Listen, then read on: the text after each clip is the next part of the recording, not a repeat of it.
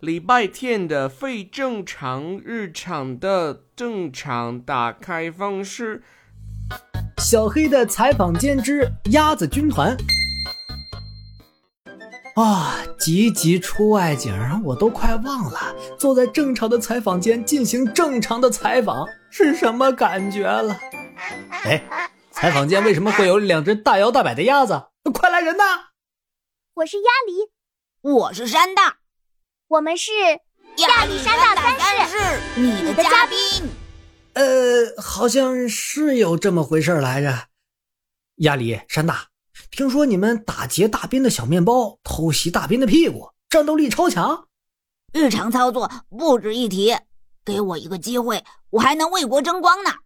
为国争光？你们？没错，我们国少一号听过没？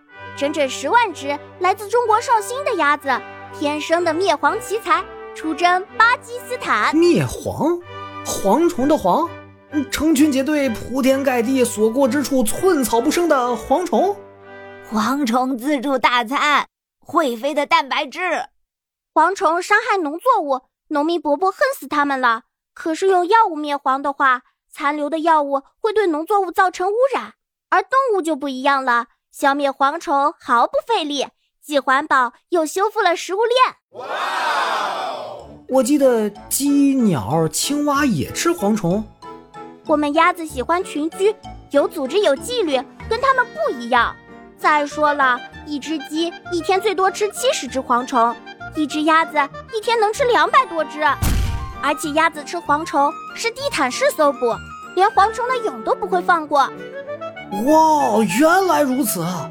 灭蝗军团真是实至名归，你们鸭子确实棒。